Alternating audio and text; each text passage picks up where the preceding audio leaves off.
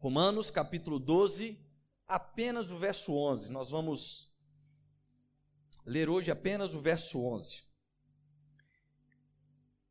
Diz o seguinte: Não sejais descuidados no zelo, sede fervorosos no espírito, servi ao Senhor.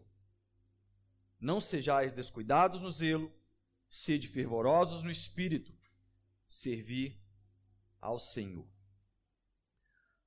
No século XVI, um homem chamado Galileu Galilei, ele desenvolve um equipamento utilizado até os dias de hoje, um equipamento capaz de medir as temperaturas distintas dos objetos, o termômetro.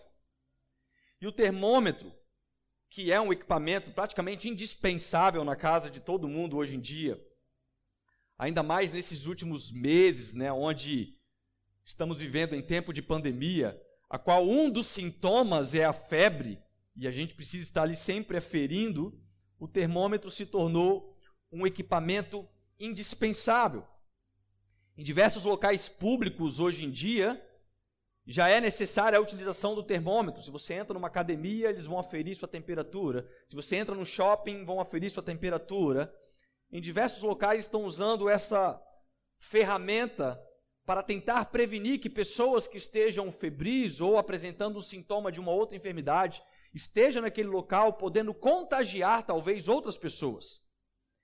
E a noção de temperatura nasce da ideia do senso comum de medir o quão frio ou o quão quente é aquele objeto, ou está aquele objeto ou aquele, aquela pessoa, independente do ambiente que está influenciando a temperatura.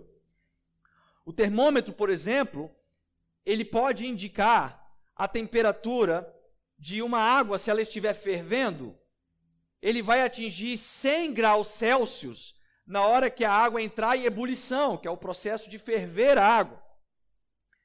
Quando chegar em 100 graus Celsius, mostra que aquela água ferveu, ela já entrou no processo de ebulição. E por que que se ferve uma água? Geralmente fervemos a água para matar as bactérias, os germes, né, para passar ali um café ou para esterilizar alguns objetos. Quem é da área de saúde aí acaba utilizando essa estratégia para poder utilizar aquela água de forma apropriada. Agora, da mesma forma que existe o termômetro, existe também um outro equipamento chamado termostato. E se o termômetro serve para medir temperaturas, o termostato serve para influenciar temperaturas. Um bom exemplo disso são os ar-condicionados. Nós temos três aqui, um está até desligado. Quando nós chegamos aqui no templo hoje, foi informado para o termostato destes ar-condicionados que ele colocasse a temperatura deste local em 22 graus Celsius. E ele começa a trabalhar suas máquinas gelando o ambiente até que o termômetro do ar-condicionado reconheça que chegou 22 graus Celsius, desarmando então as máquinas. E a questão é que, mesmo com os ar-condicionados falando para a temperatura ambiente ser colocada em 22 graus Celsius, mesmo com esta temperatura externa, através do termostato, se eu colocasse um termômetro em cada um de nós neste momento, cada um de nós apresentaria uma temperatura diferente, ainda que estivéssemos em um local onde um termostato estivesse influenciando na temperatura do ambiente. Aliás, esse é um, é um lema até difícil de se resolver, né? Aqui na igreja tem as pessoas que são mais frientas e gostam de sentar deste lado, porque não pega muito vento do ar. Tem umas que são mais calorentas, né, Ariadne? E se pudesse, sentava na frente do ar-condicionado. E isso são exatamente as diferenças que cada corpo apresenta, independente da temperatura externa. Porque a temperatura externa não iguala a nossa temperatura. A temperatura de um termostato não iguala a temperatura dos objetos distintos naquele local. Existem pessoas que talvez neste momento estão febris aqui na igreja. Talvez por não terem aferido a temperatura, estão com a temperatura do corpo acima de 37 graus e meio. E o que, que é a febre? A febre é uma enfermidade? Não. A febre é um sintoma. A febre é um sintoma que o corpo faz para informar que tem algo errado acontecendo. A febre é um sintoma como se fosse um alarme para alertar: olha, tem alguma coisa dando errado neste órgão, ou aqui, ou um vírus que entrou no corpo, e a febre está mostrando que nós precisamos olhar e resolver aquele problema o quanto antes. Isto que é a febre. Se nós não entrarmos em providência, talvez sofreremos de fato as consequências de uma doença, de uma enfermidade, algo mais grave no corpo. E quando eu leio o texto que Paulo escreve em Romanos, de forma específica, neste versículo 11, eu percebo que a preocupação de Paulo envolve uma advertência sobre febre espiritual. O que Paulo usa com as palavras dele é que se houvesse um termômetro espiritual que nos indica o quão febril nós poderíamos estar, ou qual é a temperatura do nosso corpo, se ela está adequada para continuar no nosso caminho, ou se deveríamos parar e cuidar destes possíveis prejuízos que vão ser gerados para o corpo. Não sejais descuidados no zelo, sede fervorosos no espírito, servi ao Senhor. O tema que eu quero dar para esta mensagem é os sintomas da febre espiritual. Os sintomas de uma febre espiritual. Por qual motivo nós deveríamos ter um termômetro espiritual na igreja? Por qual razão a gente não tem um termômetro para aferir a temperatura física ali fora, mas nós deveríamos utilizar, com outras palavras, aquilo que os apóstolos nos ensinaram sobre aferir a nossa temperatura espiritual? Porque ficou nítido que nem todas as vezes ou talvez quase nunca, aquilo que é um termostato espiritual não está influenciando a temperatura espiritual de todos. Deixa eu te dar um exemplo. Nós oramos agora mesmo sobre cura. Nós tivemos aqui um ambiente onde nós levantamos incenso de adoração a Deus. Nós sentimos a presença de Deus, nós atraímos a presença de Deus. Porque a palavra diz em João 4, 24 que ele procura adoradores que o adoram em espírito e em verdade. Deus está procurando ambientes onde a adoração é verdadeira. E quando ele encontra ambientes de adoração verdadeira, ele se manifesta com o seu poder, com a distribuição dos teus dons, e a gente sente aquilo de uma maneira espiritual incrível. E aquilo nos dá uma certa ousadia na fé de tomar postura, de orar pelos enfermos, de tomar postura de colocar uma semente financeira de fé, de fazer coisas que talvez a gente não faria num ambiente onde fosse uma temperatura espiritual diferente. Mesmo assim, diante de um momento como este, muitas pessoas que estavam no mesmo local estavam incrédulas.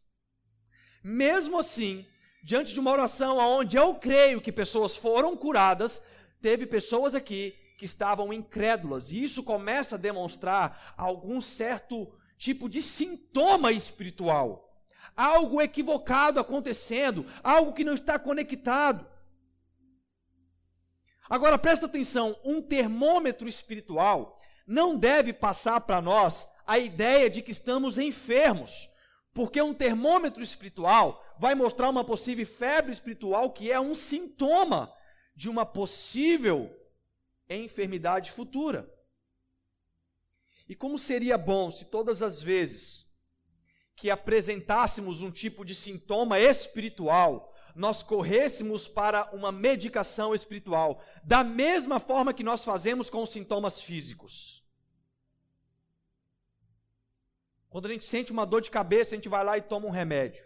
Quando a gente sente qualquer tipo de, de problema físico, a gente procura um médico, a gente procura um especialista, a gente faz exames, a gente faz o que for preciso para cuidar do nosso corpo terrestre quando a gente sente sintomas. Quando a gente sente sintomas emocionais, a gente procura, procura psicólogos, psiquiatras. Mas muitas vezes, quando nós sentimos sintomas espirituais, ao invés de nos demandarmos em buscar ajuda espiritual, nós deixamos aquele sintoma de lado. Nem sempre a vida espiritual tem sido colocada na devida importância como uma vida carnal, uma vida física. Muitas pessoas apresentam sintomas, mas não buscam um fortalecimento espiritual, não buscam um auxílio pastoral, não buscam um encorajamento mútuo entre os próprios irmãos que congregam com ele. E o que eu penso sobre isso é que este é o tipo de atitude de maior egoísmo que pode existir dentro da igreja. Você acha que não precisa de ajuda? Talvez porque o seu corpo físico, ele não está sentindo dores. Você está apresentando sintomas de febre espiritual, mas seu corpo está bem, seu trabalho está bem, sua vida financeira está bem, sua vida emocional está bem, e você fala o seguinte: eu não, vou, eu não vou ver nada sobre isso, não. Mas você esquece que quando nós tratamos de uma febre, a febre ela vai atingir um corpo. E quando você apresenta sintomas espirituais e você não cuida daquilo, achando que somente você vai ser prejudicado, o corpo de Cristo vai ser prejudicado. E é por isso que eu vejo que aqueles que estão vivendo dias complexos numa vida espiritual e não procuram ajudas, é como se estivesse falando para o próprio corpo: eu não quero mais fazer parte. Eu prefiro morrer com este câncer, eu prefiro ficar assim do que ver o corpo sendo tratado. E o primeiro ponto de advertência desses sintomas que eu vejo Paulo falar é exatamente o que ele começa dizendo: não seja descuidado no zelo. Paulo está falando o seguinte: existe uma advertência de caráter negativo não seja. Não é uma afirmação, é um caráter negativo. Esse caráter negativo se dirige contra o cansaço em fazer o bem. Ele mesmo declara em Gálatas capítulo 6, versículo 9: E não nos cansemos de fazer bem, porque a seu tempo ceifaremos, se não houvermos desfalecidos. E essa referência em Gálatas nos mostra que uma das causas de nos descuidarmos do zelo é porque nós não colhemos o nosso tempo. Eu falei na semana passada sobre a nossa cultura de imediatista. A gente quer tudo para a mesma hora. A gente quer que as coisas aconteçam no nosso tempo. A gente faz o bem dia e noite, mas parece que a gente não tem o retorno por fazer o bem no nosso tempo da forma que a gente gostaria e a gente acaba se descuidando do zelo de fazer o bem. A gente acaba abandonando a prática de fazer o bem. Coisas acontecem em nossa vida e a gente se questiona: por que Deus? Por que isso aconteceu comigo? Por que isso aconteceu na minha família? Por que isso aconteceu na minha saúde física? Por que isso aconteceu nas minhas finanças? Eu não consigo achar resposta para isso. Deus, por que, que eu estou vivendo essas dificuldades, mesmo quando eu estou fazendo bem? Mas entenda algo: o zelo por Deus em nós, ele nunca foi um termômetro. O zelo por Deus em nós é um termostato. Quando você tem zelo pela palavra, zelo pela presença, zelo pelo corpo, você influencia ao invés de ser influenciado. Não pense que você deve agir em zelo Na medida que as coisas forem acontecendo na sua vida, se Deus melhorar isso, eu vou ser mais zeloso no meu compromisso com o corpo de Cristo. Se Deus fazer isso, eu vou ser mais zeloso na minha vida financeira com Deus. Se Deus fazer isso, eu vou ser mais zeloso no me aplicar na palavra e na minha vida de oração. As suas perguntas sem respostas de Deus jamais te deram direito de parar de ser zeloso. Nunca te deram esse direito. Só que são sintomas que aparecem. E aí Paulo vem em seguinte fala: não sejam descuidados com o zelo. Preste atenção no zelo. Não deixe o zelo sair da sua rotina porque você não está obtendo resposta. Não deixe o zelo sair da sua rotina porque você está tendo dificuldades na sua saúde física. Não deixe o zelo pelas coisas de Deus sair porque está acontecendo qualquer coisa, porque o zelo é o termostato para estas coisas acontecerem. O zelo pela palavra de Deus é o que vai ser um, um influenciador no ambiente que você está inserido. A palavra zelo, irmãos, no dicionário significa forte, disposição, diligência, empenho aplicado na realização de uma tarefa, na realização de algo, na realização de deveres, na realização de obras religiosas. Isto é a palavra zelo. E quando nós perdemos o zelo em Jesus, nós estamos informando que aquilo não é mais importante para a gente. Veja a gravidade deste sintoma. Quando você deixa de ter forte disposição na obra de Deus, quando você deixa de se empenhar com vigor, é um sintoma que aquilo não tem mais importância na sua vida. Quando nós perdemos o zelo, quando nós preferimos outras programações ao invés daquilo que é o nosso chamado, o nosso ministério, o nosso propósito. Quando nós trocamos o desejo de estar na presença de Deus por outras coisas que saciam os desejos carnais, isso é sintoma de perder o zelo. Nós perdemos o zelo quando não temos mais alegria de congregar, quando não temos mais prazer na palavra e deixamos isso para depois. Isso é dizer o seguinte: olha, não é mais tão importante para mim. Não tem mais importância para mim isso. Sabe por quê? Porque aquilo que você deixa para depois não é importante para você. Aquilo que você deixa para depois não é importante para você. No grego, no original, a palavra utilizada aqui é oknairos. E essa palavra no grego original traz o sentido de alguém que é relutante, alguém que é tardio, alguém que coloca aquilo que é importante em segunda instância. O que Paulo nos ensina é que se tivéssemos um termômetro espiritual no nosso meio, muitos estariam apresentando fortes sintomas de enfermidades. Sabe por quê? Porque muitos no nosso meio já se descuidaram com o zelo. Já não é mais importante.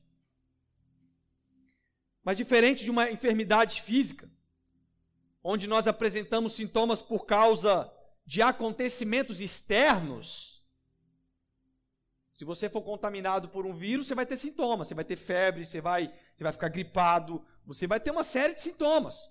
Mas quando é algo espiritual, a gente não consegue enxergar fisicamente estes sintomas. Mas de uma forma, a gente consegue perceber que exatamente o termômetro espiritual, ele não vem para te apresentar sintomas, mas ele vem para te mostrar a ausência de obras. Você perdeu o zelo. Deveria ter algo aqui, mas sumiu. É como se o termômetro medisse ao contrário. Olha, deveria estar nessa temperatura, mas sumiu essa temperatura do zelo sumiu esta importância do zelo. Sabe por quê? Porque você não tem mais alegria de estar na casa de Deus, você não tem mais alegria de participar da ceia, você não tem mais alegria de, de, de ler a Bíblia, você não tem mais alegria de ir para o seu quarto de oração, você não tem mais alegria com Cristo. mas parece que está tudo bem. Não, não está tudo bem. Existe um forte sintoma de uma febre espiritual que talvez não está influenciando o seu corpo físico, mas o corpo de Cristo está sofrendo com isso. Sabe por quê? Porque quando o seu chamado não é colocado em prática, o propósito do corpo pode ser prejudicado.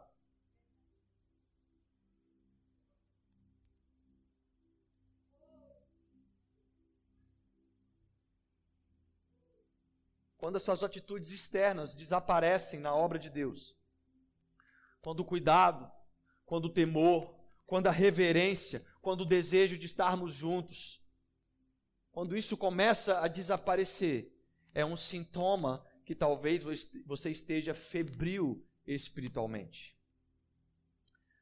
Na minha casa, nós temos um hábito, que talvez seja um hábito que não se encaixe em muitos lares aqui, mas eu quero deixar como um bom conselho para ser praticado. Eu aprendi isso com os meus pais e nos meus 17 anos que vou fazer como casado, eu coloquei isso na minha casa e a gente sempre cumpriu. Na minha casa, lugar de refeição é na mesa. É hora do almoço, vamos sentar na mesa. Vamos comer uma pizza, nós vamos sentar na mesa. Lugar de refeição é na mesa. Ah, mas pastor, comer vendo televisão na sala é muito mais legal. Na minha casa, não.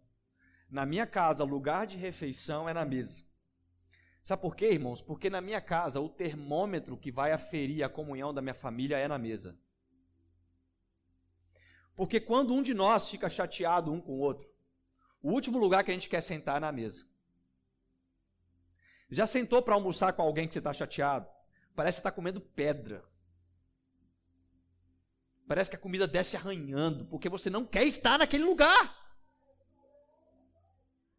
Mas isso é exatamente o termômetro te mostrando, olha, tem alguma coisa errada, é necessário pedir perdão, é necessário resolver o problema. E se tem um lugar que é bom para resolver problema é na mesa. A ausência da mesa, ela pode aparentemente te fazer bem naquele momento. Mas na verdade, quando você se ausenta da mesa, ele está te apresentando um sintoma olha, tem alguma coisa errada. Você está chateado com alguém, você precisa resolver isso. Se você tem uma, uma briga para ser resolvida, sente-se na mesa e resolva. E sabe o que, que acontece com um crente que está com problema com o restante do corpo, irmãos? Ele foge da mesa de Cristo. Você conhece crente que não vem na ceia porque ele está em pecado? Você conhece crente que não quer fazer parte do corpo porque ele, ele sabe que ele falhou com a igreja, mas ao invés dele vir aqui para a gente se consertar, para a gente resolver esse problema, ele fica foragido, ele deixa os sintomas irem se acumulando ao ponto que ele fica tão enfermo que pode morrer espiritualmente. Quando se perde o zelo, quando se perde a vontade de se assentar na mesa, a ausência das suas obras apontam para a ausência do corpo. Está comigo? Diz amém.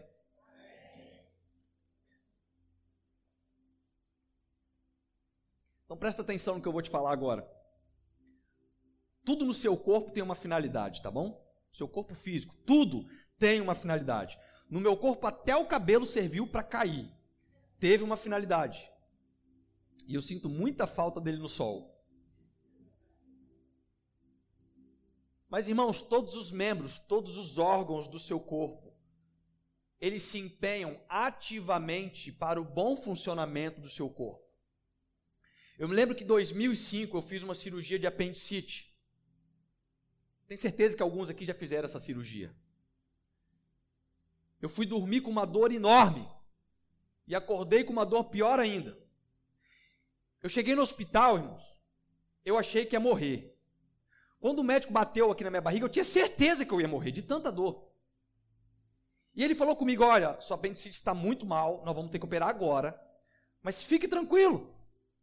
A apendicite só serve para inflamar.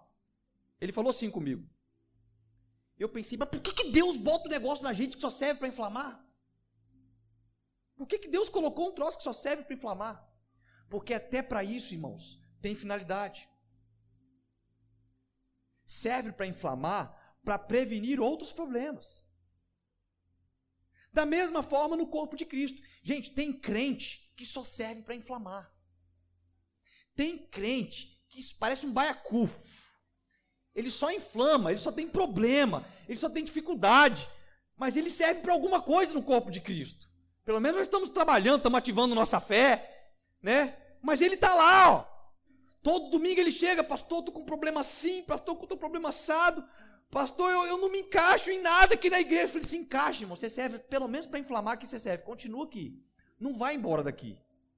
Fique no corpo de Cristo. Você tem importância para o corpo de Cristo. Você está prevenindo outros problemas. Você tem alguma importância. Essa semana eu tive a grande alegria de encontrar uma, com muito carinho quero dizer isso, tá? Uma das minhas ovelhinhas. Tem as ovelhinhas e tem as ovelhinhas. Uma senhora idosa que congrega conosco aqui há décadas. Devido à pandemia, não estava vindo na igreja, mas essa semana eu tive a grande alegria de se encontrar com ela. E ela falando comigo, né? Idade avançada, muitos problemas de saúde por causa da idade, e ela falava assim: Olha, pastor, nada me tira de Jesus. Um monte de enfermidade tentou e, e eu não fui ainda. E eu falei: Calma, minha irmã. Não é sua hora ainda. Não é sua vez. Você acha que talvez você não tenha sido mais útil para a igreja, mas Deus ainda te usa como uma das maiores intercessoras desta igreja. Uma senhora de idade, com problemas de saúde, que fica numa cadeira de rodas, que não deixa de interceder pelas nossas vidas e pela minha vida, nem um dia da semana. Sabe o que é isso, irmãos? É zelo. É zelo pelo corpo de Cristo. Ela ora por nós. Ela não pode estar aqui conosco presente, mas ela não perdeu o zelo do corpo ela continua sendo ativa no corpo. Tem problemas de saúde física, mas a saúde espiritual continua firme naquele que é o provedor de todas as coisas, naquele que nos dá a vida. Então, você pode manter o zelo. Você deve manter o zelo. Não seja descuidado com o zelo. Segundo ponto, Paulo ele vem falando o seguinte: seja fervoroso no espírito. E se primeiro ele faz um, uma advertência negativa, agora ele faz uma advertência positiva. Ele fala: não seja descuidado com zelo, mas seja fervoroso no espírito. E eu fiquei pensando sobre isso. Ser fervoroso no espírito. Eu tentei usar uma ilustração. E eu pensei, todo mundo sabe que eu gosto muito de café. E geralmente a gente ferve água talvez na grande maioria das vezes que a gente ferve água na nossa casa, geralmente é para passar um café. Mas só que o que faz ferver a água é um fogo que funciona como um termostato. O fogo vai fazer a temperatura da água chegar a 100 graus Celsius para que ela possa ferver. E a pergunta que eu me fiz foi: se o Espírito Santo é o fogo que é o nosso termostato, e nós somos a água, em qual temperatura nós estamos? Será que nós estamos sendo fervorosos no espírito? Sabe por quê, irmão? Você não serve um café frio. Você não serve um café que não eliminou as bactérias. Por que é que o Espírito Santo quer alguém que não está sendo fervoroso?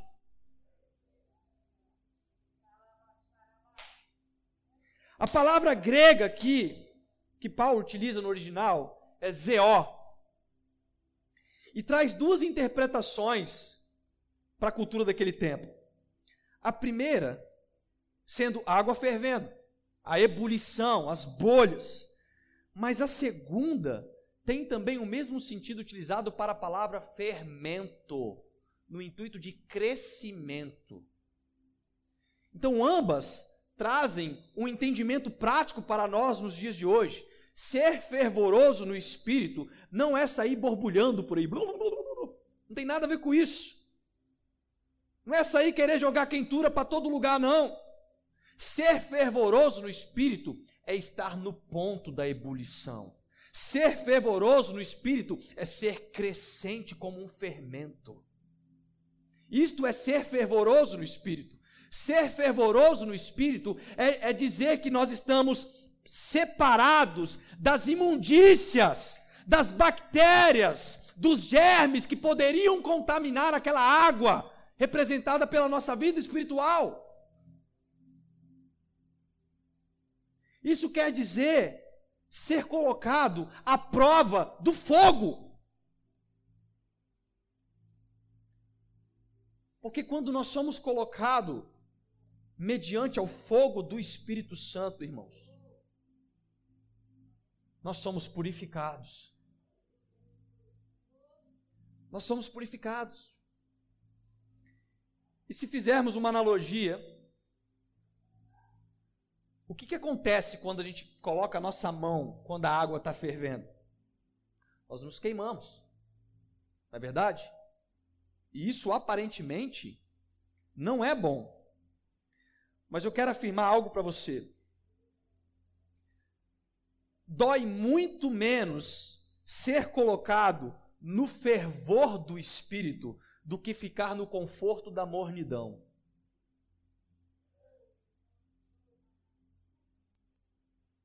Dói muito menos ser colocado para ferver no espírito, separando as imundícias do pecado que tem em nós nos colocando diante do corpo, o seguinte, olha, eu estou enfermo, mas eu preciso ser curado, eu estou com este pecado, mas eu preciso ser tratado, me discipula, me ajuda, me encoraja, eu não quero parar de seguir. Dói muito menos fazer isso do que continuar na mornidão.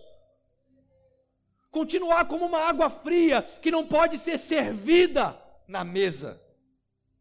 O Espírito Santo, ele é como um termostato.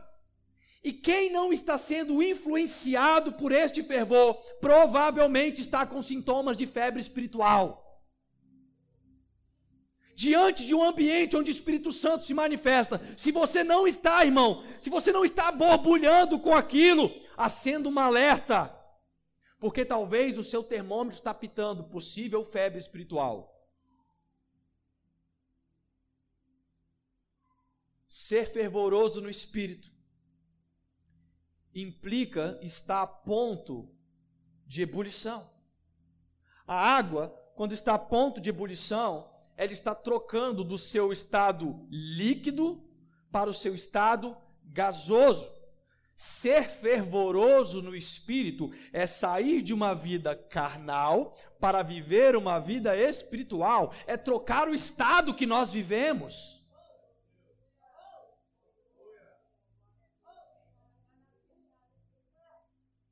Primeira Coríntios capítulo 3, verso 1, Paulo diz: "Irmãos, não lhes pude falar como a espirituais, mas como a carnais, como a crianças em Cristo. E aí, agora, no capítulo 2, verso 14: Quem não tem o Espírito não aceita as coisas que vêm do Espírito de Deus, pois lhes são loucuras, e não é capaz de entendê-las, porque elas são discernidas espiritualmente. Quando não somos fervorosos no Espírito, nós perdemos a oportunidade de discernir as coisas espirituais. Pessoas que estão com sintomas de febre espiritual, diante de um ambiente onde cura está sendo manifestada, dons estão sendo edificados, onde a igreja está sendo transformada, ela se mantém no estado inerte. Sabe por quê? Porque ela ainda está como carnal. E é por isso que Paulo fala: Eu não pude falar de uma forma mais profunda, sabe por quê? Porque vocês ainda não mudaram do estado líquido para o estado gasoso, não mudaram da carne para o estado do espírito, sabe por quê? Porque vocês não querem ser colocados à prova do fogo do espírito para chegar no ponto de estar em ebulição, para ferver, ser fervoroso no espírito.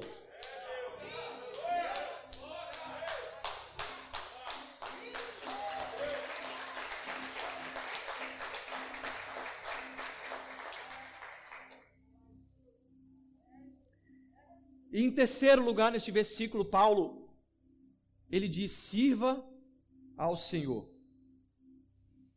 E diante da ordem explicada por Paulo, após manter o cuidado no zelo, sermos fervorosos no espírito, nós então podemos servir ao Senhor. Servir ao Senhor. E eu quero manter ainda a figuração que a gente usou aqui da água fervendo para um café.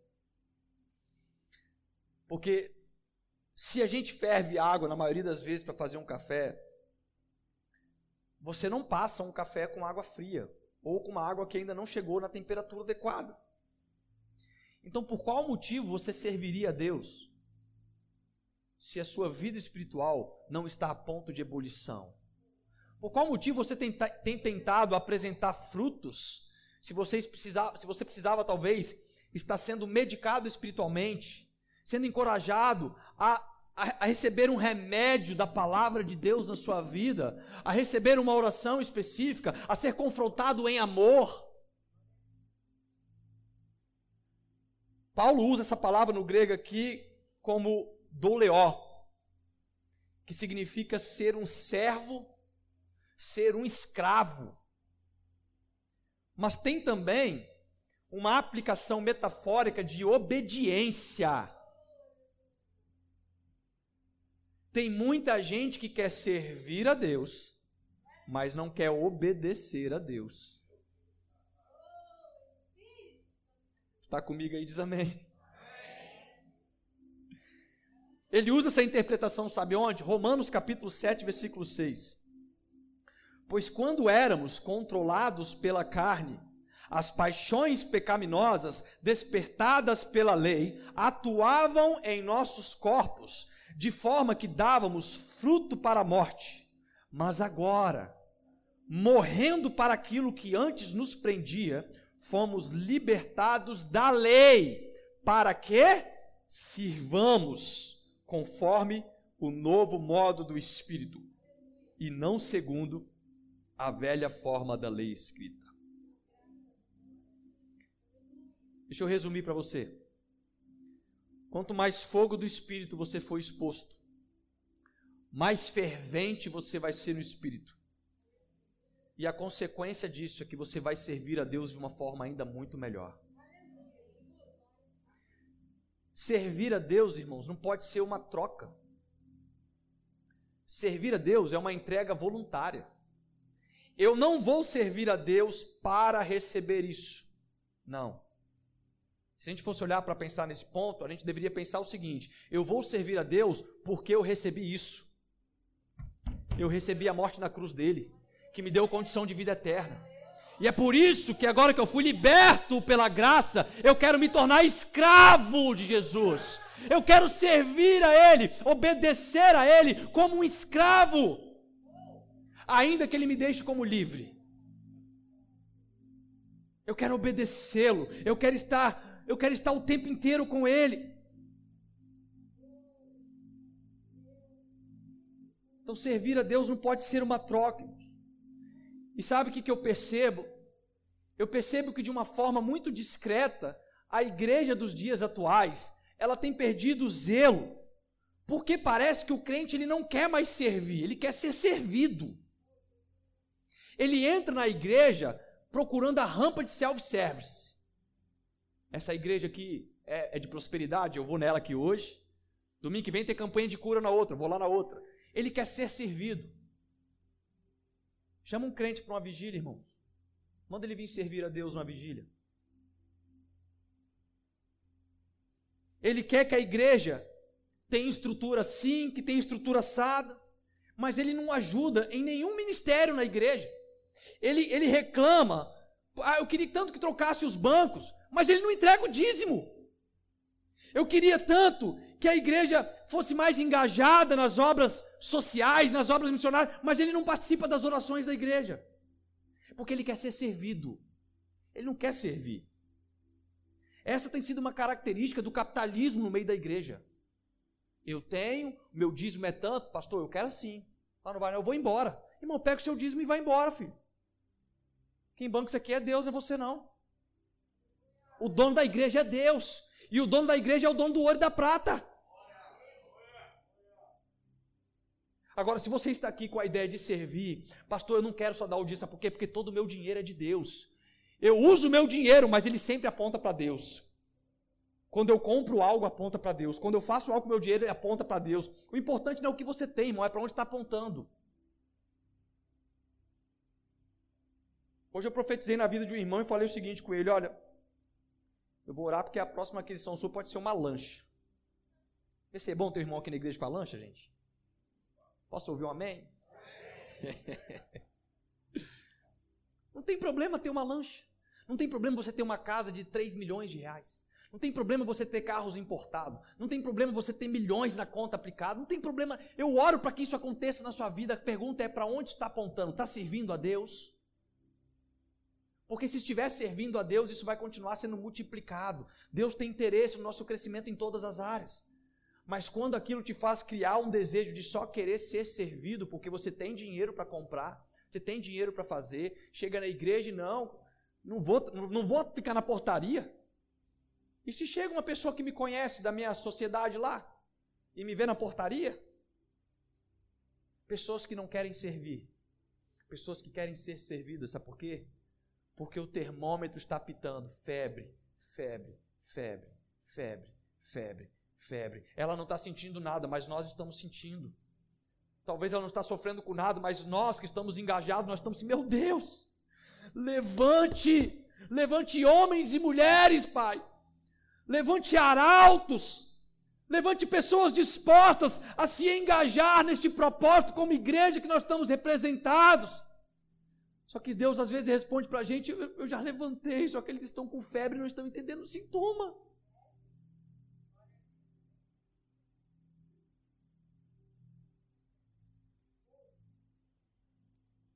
Não sejais descuidados no zelo. Sede fervorosos no espírito. Servi ao Senhor. Deus nos abençoe, irmãos.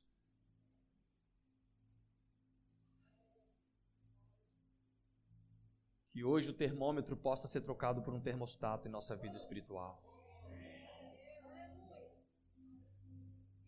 Primeiro nós vamos ferver no espírito. Depois nós vamos incendiar este bairro. Ninguém pode dar aquilo que não recebe.